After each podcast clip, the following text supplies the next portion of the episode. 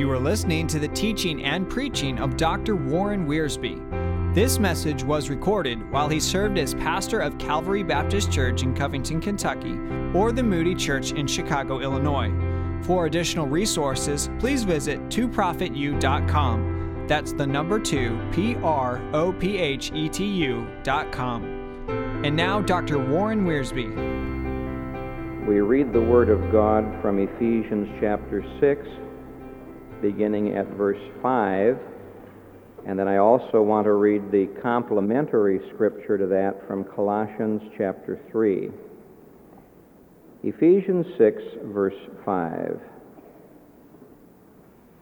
Servants, be obedient to them that are your masters according to the flesh, with fear and trembling, in singleness of your heart as unto Christ, not with eye service as men pleasers, but as the servants of Christ, doing the will of God from the heart with good will, doing service as to the Lord and not to men, knowing that whatever good thing any man doeth, the same shall he receive of the Lord, whether he be bond or free. And ye masters, do the same things unto them, forbearing threatening, knowing that your master also is in heaven neither is there respect of persons with him. Then from Colossians chapter 3, verse 22. Servants, obey in all things your masters according to the flesh, not with eye service as men pleasers, but in singleness of heart, fearing God. And whatever ye do, do it heartily, as unto the Lord, and not to men knowing that of the Lord ye shall receive the reward of the inheritance, for ye serve the Lord Christ. But he that doeth wrong shall receive for the wrong which he hath done, and there is no respect of persons.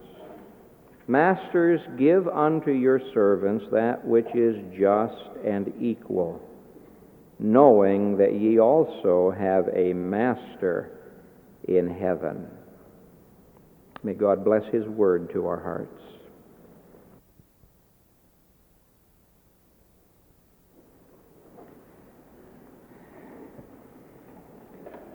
If a reporter from Time magazine or Newsweek had been present when our Lord gave the Sermon on the Mount, he would have chuckled to himself and sent his uh, copy to his editor something like this prophet from Nazareth claims he can do the impossible. His followers are the salt of the earth and the light of the world. They are going to change the world, unquote. Well, the interesting thing is, they did change the world. Within a few short centuries, the Roman Empire was no more. And many of the gross sins and vices that belonged to that Roman Empire were on their way down and out. And among them was slavery. It may come as a surprise to you that when Paul says servants in Ephesians 6 5, he's not talking about the housemaid and the butler and the fellow who mows the lawn. He's talking about slaves.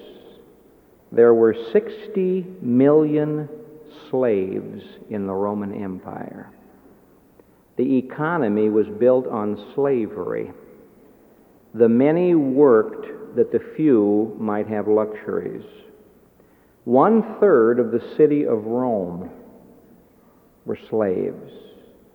And no matter where you looked, you saw a person with a brand on his forehead or with the marks of torture and beating on his body. In every major city, there were slave markets we still have a long way to go, but thank God the introduction of Christianity into the world has wiped out, begun to wipe out, one of the great, great vices of antiquity. Now, we still face problems today. We don't have slave markets in Chicago, but people are still enslaved. If Paul were to come to Chicago, I wonder what he would do about pornographic literature prostitution, gambling, the narcotics traffic, bad housing. You see, people are saying today, why doesn't the church do something? You people down there at Moody Church, why don't you do something about these things? And my answer is we are doing something about these things. We're doing the same thing Paul did about them. You see, when Paul went to Ephesus, he planted a church and he preached the gospel and he turned loose the power of God and things began to happen. And so I want to talk with you today about this matter of how does the church confront the evils that are in society today? Almost every Sunday, some visitor stops me and wants to know what is Moody Church's position about this question or that question. It may be a question concerning racial equality, it may be a question concerning economic security. Well, I want to answer some of those questions from the Word of God. You see, according to this passage we read today from Ephesians chapter 6, God is at work in this world, removing evil, fighting evil, and accomplishing good. And to do this, he has three tools. And these three tools worked in Ephesus, and they worked in Rome, and they'll work in Chicago. Tool number one the message of the gospel. When Paul went to Ephesus, he didn't organize protests against slavery. Now, there may be times when we as Christians ought to protest sin, but Paul did not waste his time organizing protests against slavery. He didn't try to organize the slaves into some kind of a revolt. He didn't burn down buildings or kill people. Paul simply went to Ephesus, and for some three years, he preached the gospel. He rented a hall and preached the gospel. He went to the synagogue and he preached the gospel. And I suppose someone would say, well, Paul, not much is going to be done. You're wasting your time. But quite the opposite was true. A great deal was done. And by the preaching of the gospel, slavery was attacked. And by the preaching of the gospel, the whole idolatrous economy of Ephesus was shaken, so much so that they called a great town meeting. The first tool that God uses for the changing of this world is the message of the gospel. And slaves heard the gospel and were saved, gave their hearts to Jesus Christ. Masters of slaves heard the gospel and were saved. And a whole new relationship was built up because of the gospel of Jesus Christ. Now, when you read the Old Testament, you discover that God permitted slavery. He didn't command it, He didn't bless it, but He permitted it. God was educating the race. There were numbers of things in the Old Testament which God permitted in the education of the race. The law was our schoolmaster to bring us to Jesus Christ. Then, when Jesus Christ came, the full light of God's revelation came into a dark world. Then the Holy Spirit came, began to write the Bible. And then the Word of God, the gospel of Jesus Christ, began to go to work in the world. Do you ever notice that when God does something, it's not always done suddenly? We want to tear down buildings and destroy things and suddenly do things new. God doesn't work this way. God could have spoken the whole universe into existence in one second he chose not to do so. God could have prepared the, the uh, nation of Israel in one week. He chose not to do so. He could have sent the Lord Jesus Christ hundreds of years sooner. He chose not to do so. You see, God plants the seed and He waters the seed and He nourishes the tree. Then He produces the fruit, and the fruit has more seeds in it, and that seed produces more fruit. And this is the way God works. This is the way your body grew. And he brought the gospel to Ephesus and to Rome and to a heathen world that was steeped in slavery. And the gospel began to destroy slavery. Now, how did the gospel destroy slavery? You say, why even bother to talk about this? It applies to us today. In the first place, when you preach the gospel, you are declaring how important a man is. You see, a slave was nobody. Aristotle, the great philosopher, said a slave is a tool with a soul in it. A slave was a piece of furniture. A slave was a nothing. If you wanted to kill him, kill him. If you wanted to whip him, whip him. He had no rights, he had no privileges, except as his master would grant them. But here comes Paul preaching the gospel, and he says to a congregation of people out in a marketplace, Here are some slaves, here are some slave masters. Perhaps just a few blocks away, you can hear someone auctioning off the slaves. And Paul is saying, You were made in the image of God. And that slave stands a little taller. Not only were you made in the image of God, but Jesus Christ, God's Son, came to this earth and became a servant, not a master. And that slave stands a little bit taller. And that Lord Jesus Christ went to the cross and died for you. For me? For you. For God so loved the world, including slaves. You see, when the gospel comes along, it takes the master who thinks he's up on Pike's Peak and the slave who thinks he's way down in uh, the valley. And he takes the gospel takes both the master and the slave and puts them on the same level ground at the foot of the cross for there is no difference, for all have sinned and come short of the glory of God. The slave knew he was a sinner, but the master didn't know he was a sinner. And so the gospel levels every man, and the gospel shows the love of God to every man. And the gospel said to these slaves, Jesus Christ died for you. of course, these slaves believed and were born again, which gave them a whole new position they were now the children of God, made in the image of God, redeemed to have that image restored. And they could go anywhere now and stand tall and straight and say, I'm a child of God. The gospel gave them a whole new position. But Paul indicates in Ephesians 6 the gospel also gave them a whole new purpose. He says, Now look, the labor that you're doing, do it to the Lord. You aren't serving your master anymore. You're serving the Lord. Do what your master tells you, but serve the Lord. And all of a sudden, the most menial task took on brand new dignity and glory it used to be that the unsaved slave would go to work and say, Oh, there's work to be done. My master hates me and I hate him, but if I don't do this, he'll whip me. Now he would go to work and say, Lord, help me today to glorify your name. The gospel gave him a whole new purpose in life. And of course, the gospel gave them a whole new power in life. This whole section in Ephesians chapter 5 hangs on 518. Be not drunk with wine, but be filled with the Spirit. Husbands and wives, be filled with the Spirit. Parents and children, be filled with the Spirit. Masters and slaves, be filled with the Spirit.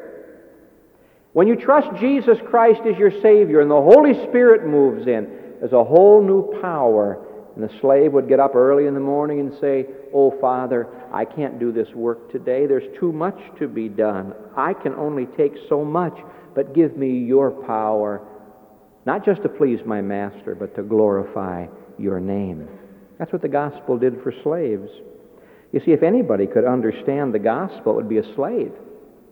When Paul stood there in the marketplace and preached the gospel, he would use the word redemption. And the slave would say, I know what he's talking about. I know what redemption means. It means to be purchased out of the slave market. Do you mean that's what Jesus did for me? This may interest you. If a slave were able to save enough money, he could buy his freedom. In 1 Corinthians 7, Paul suggested this. He said, Now let every man remain in the same state he's in when he gets saved. If you're a slave, you're still a slave, but be a Christian slave. If you're a master, you're still a master, but be a Christian master. However, he said, if you can get your freedom, do so. It's right for a Christian to use the means that the law provides to get things done.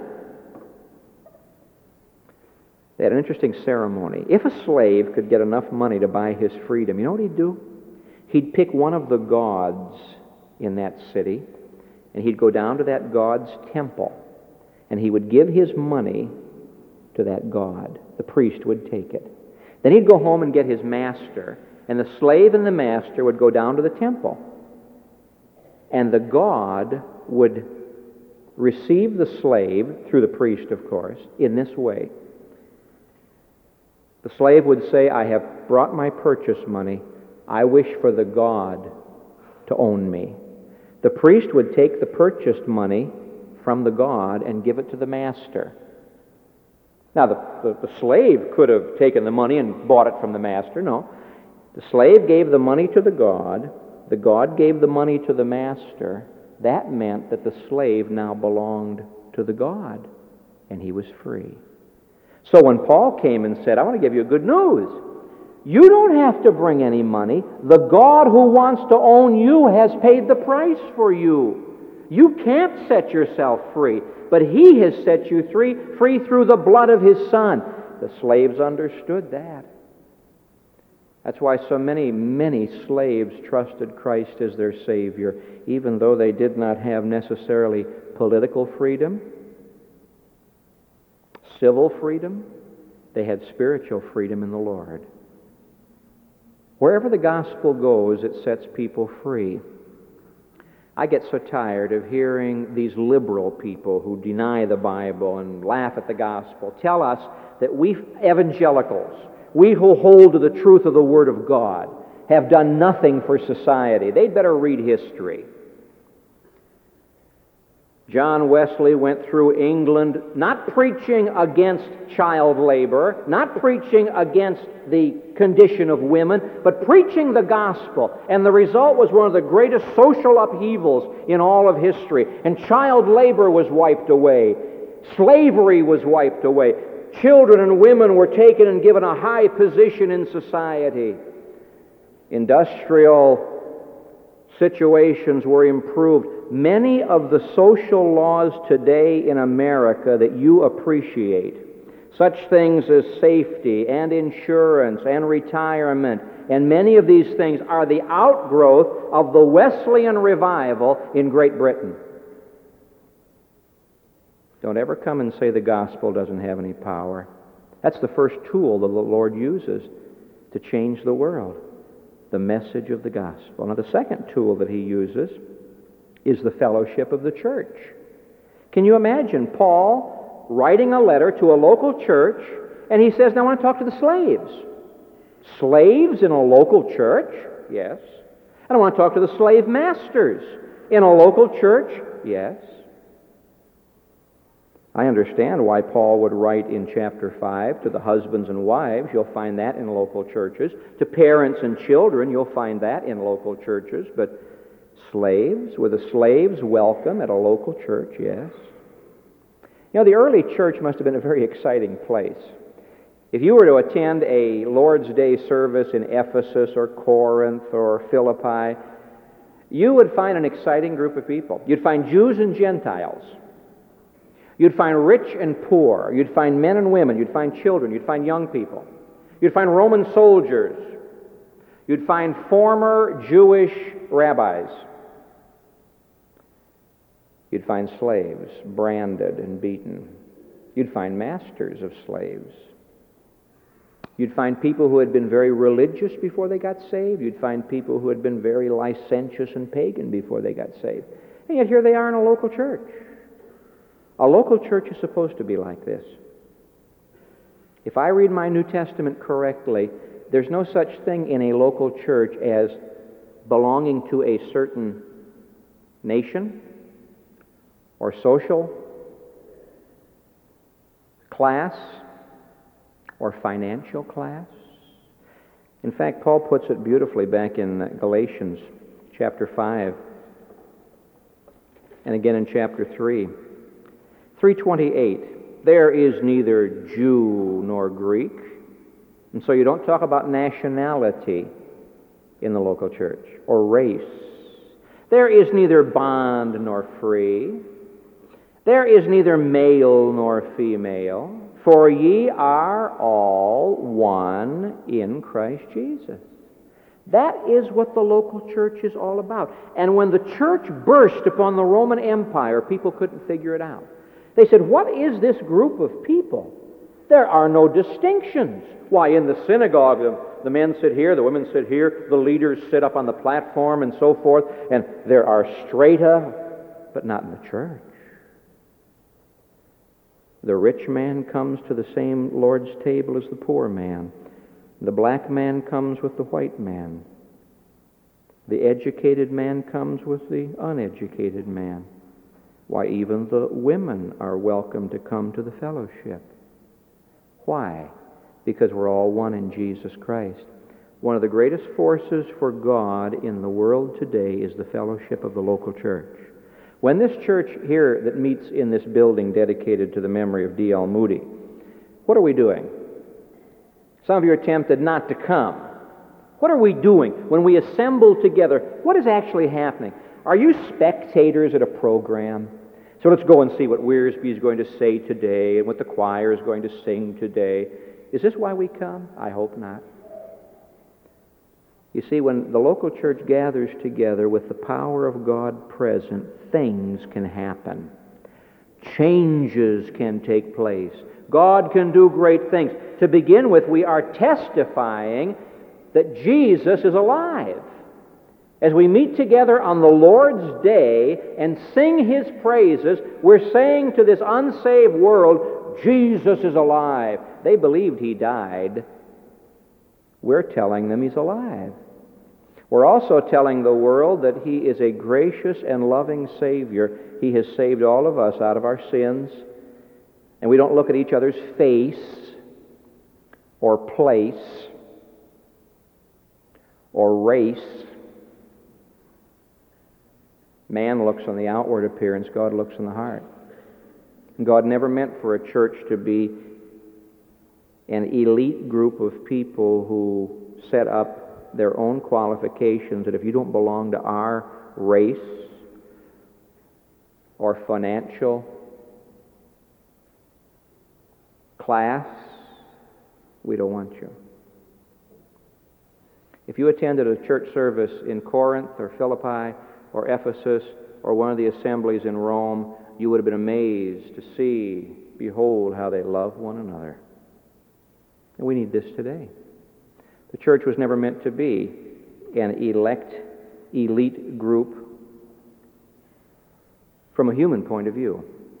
We are an elect, elite group from a divine point of view, where there's neither Jew nor Greek, bond nor free, male nor female, rich nor poor. We're all one in Jesus Christ. Now, maintaining this unity is difficult because you and I are prone to want to be with our own. Nothing wrong with national backgrounds as long as you don't make them front grounds. Our national backgrounds we did not choose, they were chosen for us. We're all one in Jesus Christ. And when the Church of Jesus Christ moved into Rome and the slaves got saved by the power of Jesus Christ, a whole new fellowship started, and God began to work through the church. The third tool that God's using in the world today, beside the message of the gospel and the fellowship of the church, get this now, is the conduct of the individual Christian. You see, we've gone from a big circle to a small circle. He's talking here to individual servants and individual masters. And he's saying, now look, if you want to change your world, Start by changing your own life. Slaves, here's the way I want you to live. Masters, here's the way I want you to live. Husbands, wives, children. Yeah, we live in a world that has the idea nothing can be done unless 10 million people are doing it. If you're going to change Chicago, you have to uh, organize a committee and gather together an assembly and get a big budget. No. No, Paul didn't do this when he went to Ephesus. Paul came into Ephesus and he went to the synagogue and began to preach. Then he, he rented a philosopher's schoolroom for a couple of years and taught there, went out in the marketplace, and individuals were saved. Now, would you learn this? God changes the world by changing individuals. Very unwillingly, John Wesley went to a meeting in Aldersgate Street that day in May, that evening in May. And while they were reading the preface from Luther's commentary on Romans, Wesley said, I felt my heart strangely warmed, and he got converted. He'd been an Episcopalian preacher, and he got converted. And when God changed Wesley, he began to change England. And the Methodist revival went through England, and it touched the man who was digging the coal in the mine. It touched the little child who was working the machine in the factory. God changes Chicago by changing individuals. And Paul is saying to these slaves, You don't like slavery any better than I do. But Paul didn't go to Rome and lobby against slavery. Paul went to Ephesus and went to Rome and preached the gospel, and the gospel destroyed slavery. Paul says to these slaves, if you want to change things, start with your own life. He says to the masters, if you want to change things, start with your own life. When Paul led Onesimus to Christ, a slave, and sent him back to Philemon, a Christian master, he said, Philemon, I'm sending him back to you as a brother. There's a new relationship now. You see, the gospel doesn't change your status. It just means your status is not important. Someone says, Well, I'm a poor man and I got saved. You're still a poor man, but you're rich in Christ. Someone says, Well, I'm a leader and I got saved. You're still a leader, but you're a follower of Jesus Christ. I'm a slave. Oh, but you're the Lord's free man. I'm a master. Ah, but you're the Lord's slave. Do you see what I'm talking about?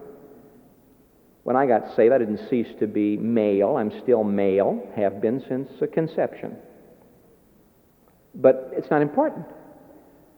To those who know Jesus Christ, male or female, rich or poor, black or white, these things are not important. What is important is glorifying God. And so the third tool that God uses in this world is the individual believer whose conduct is the way God wants it to be. Now, I think we'll close this message with a little inventory. Let's ask ourselves four questions about our work. You're a truck driver, a typist, a secretary, a student, a manager, a superintendent, a cook. I don't know what you do. But there are four questions that Paul would raise from this passage. Question number one For whom are you working? He says here, Look, as unto Christ, verse 5. As the servants of Christ, verse 6. As to the Lord, verse 7. Is that the way you study? Type? manage, drive, cook? For whom are you working? He says to the slaves, You serve the Lord. He says to the masters, You serve the Lord. The second question is, Why am I working? Well, it's obvious we're working to get money, are we? That's not what Paul says. In verse 6, he says, Do you work because the boss is watching, not with eye service as men pleasers? Verse 9 Do you work because the boss is threatening? There are some people who won't do anything if you aren't watching them. There are some people who won't do anything if you aren't threatening them. A man's worth is determined by the amount of supervision he requires. Paul says, uh, Why are you working? Working because you're afraid of being fired? Working because you want the boss to see you? Or are you working to do the will of God from your heart? Verse 5. With fear and trembling, in singleness of heart. Verse 6. Doing the will of God from the heart. To be rewarded not by men, but to be rewarded by God. Verse 8. He shall receive of the Lord. For whom are you working? I hope we can say the Lord. Why are you working? To please the Lord. Whatever reward, to get it from the Lord. How are you working? Now, back in Paul's day, slaves were known for their laziness, their complaining, their disobedience, their defiance. He says to these Christian slaves, Now, wait a minute, you're a Christian now. Peter writes to the Christian slaves who have unsaved masters and says, You just be obedient. You take it. You've got to win them to the Lord. Paul is writing to Christian slaves who've got Christian masters. He says, Now, you're a Christian. How should you work? Obediently. Do what you're told. Do beyond what you're told. Seriously with fear and trembling. Take your work seriously. Sincerely, in singleness of heart. Uh, there are very few here today who would steal from an employer. You wouldn't walk off with a typewriter, I hope. But they'll steal time, waste time. And so he says, I want you to work sincerely. I want you to work honestly. I want you to work devotedly. I want your heart to be in it because you're serving the Lord. And you masters, you be fair and equal with your servants. You know, if, um, if all of our people who were involved in labor were saved and followed this, we wouldn't have a lot of the problems we've got. If all the Christians who profess to be Christians were doing this, we'd have much better testimonies. It's an embarrassing thing when somebody phones the pastor and says, So and so a member of your church? Yes, well, she works for me. I got problems. It's kind of hard to give the gospel to a fellow like that. Kind of hard to tell him how to be saved when a Christian is not working the way a Christian is supposed to work. And by the way, if you've got a Christian boss, work harder. Simply because you have a Christian boss doesn't mean you can slough off and take it easy. Work harder. Both of you serving the Lord. So he asks, For whom are you working? The Lord. Why are you working? To please the Lord and get his blessing. How are you working? Sincerely and heartily and honestly and devotedly? Fourth question is the hardest one of all. Will your work stand in eternity? He said, You're going to receive from the Lord what you've done. Will it stand in eternity? When you stand before Jesus Christ and He tests your work, will it stand? Not what were your benefits down here, what are the blessings going to be up there? Not what were the rewards down here, what's the reward up there? Not the praise of the boss down here, but the well done of the master up there. I can just see this happening. Here's a Christian slave, and he goes into an unsaved household and begins to live like a Christian and leads them to Christ. Here's another Christian master who has a group of unsaved slaves, and he acts like a Christian and he leads them to Christ. It's the individual doing his job and serving the Lord that's changing the world. Now, please don't sit around and complain about what's going on in this world. We like to do it and blame everybody else. Something must be done about this, and something must be done about that. Fine. Who's going to do it? We are. We are, yes, we are. We're the salt of the earth. We're the light of the world. How are we going to do it? By sharing the gospel. You know, if there were more salt in this world, there'd be less rot. If there were more light, there'd be less darkness. Just sharing the gospel, passing out tracts, witnessing, praying, getting people to accept Christ. All of us can share in this.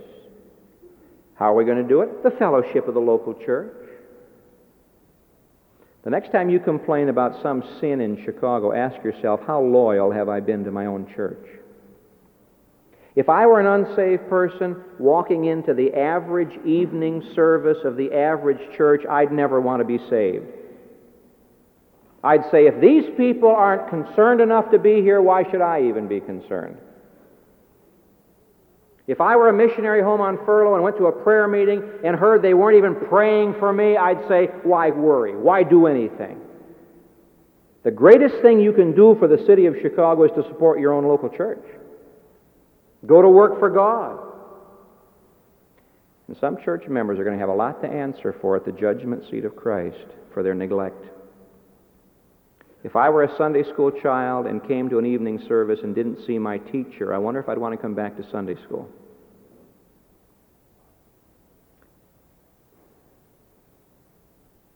What are we going to do about it? Individually on the job, living for Christ, being an honest, faithful, hardworking secretary, being an honest, faithful, hardworking truck driver, or whatever God's called you to do. Because whatever you do, you do it to the glory of God. These are God's tools for changing the world. I think Henry Varley was right when he said to D.L. Moody, The world has yet to see what God can do in, through, and for that man wholly yielded to Him. Mr. Moody said, By the grace of God, I'll be that man. Chicago has yet to see what God can do in, through, and for that man wholly yielded to Him. And some of us here today will want to say, God, by your grace, I'll be that person. I'm going to go out and change my world with your help. Gracious Father, we confess that sin is rampant, righteousness is hidden. Truth seems to be on the scaffold, wrong seems to be on the throne. You've given to us the greatest message in the world, the greatest fellowship in the world, and the greatest opportunity in the world, and we take it for granted. Forgive us. I pray, Lord, that today you'll speak to the hearts of unsaved and call them to the Savior. Speak to the hearts of careless Christians, and oh, may we, oh God, yield ourselves afresh for service. Bless this church. Make it strong. Give to us, oh God, a growing group of loyal people who will work together to build this ministry to reach across the world. Help us to be faithful in our jobs. I pray, God, that each one of us will do the work you've called us to do because you're watching and because you are rewarding and because you are judging. Lord, it's much easier to work for you than for anybody else. Your yoke is easy, your burden is light. Help us to be faithful. For Jesus' sake, amen. All of Dr. Warren Wiersbe's material is owned and managed by ScriptText. The material contained in this podcast is copyrighted and is for personal use only, not to be duplicated or sold without prior written consent from ScriptText.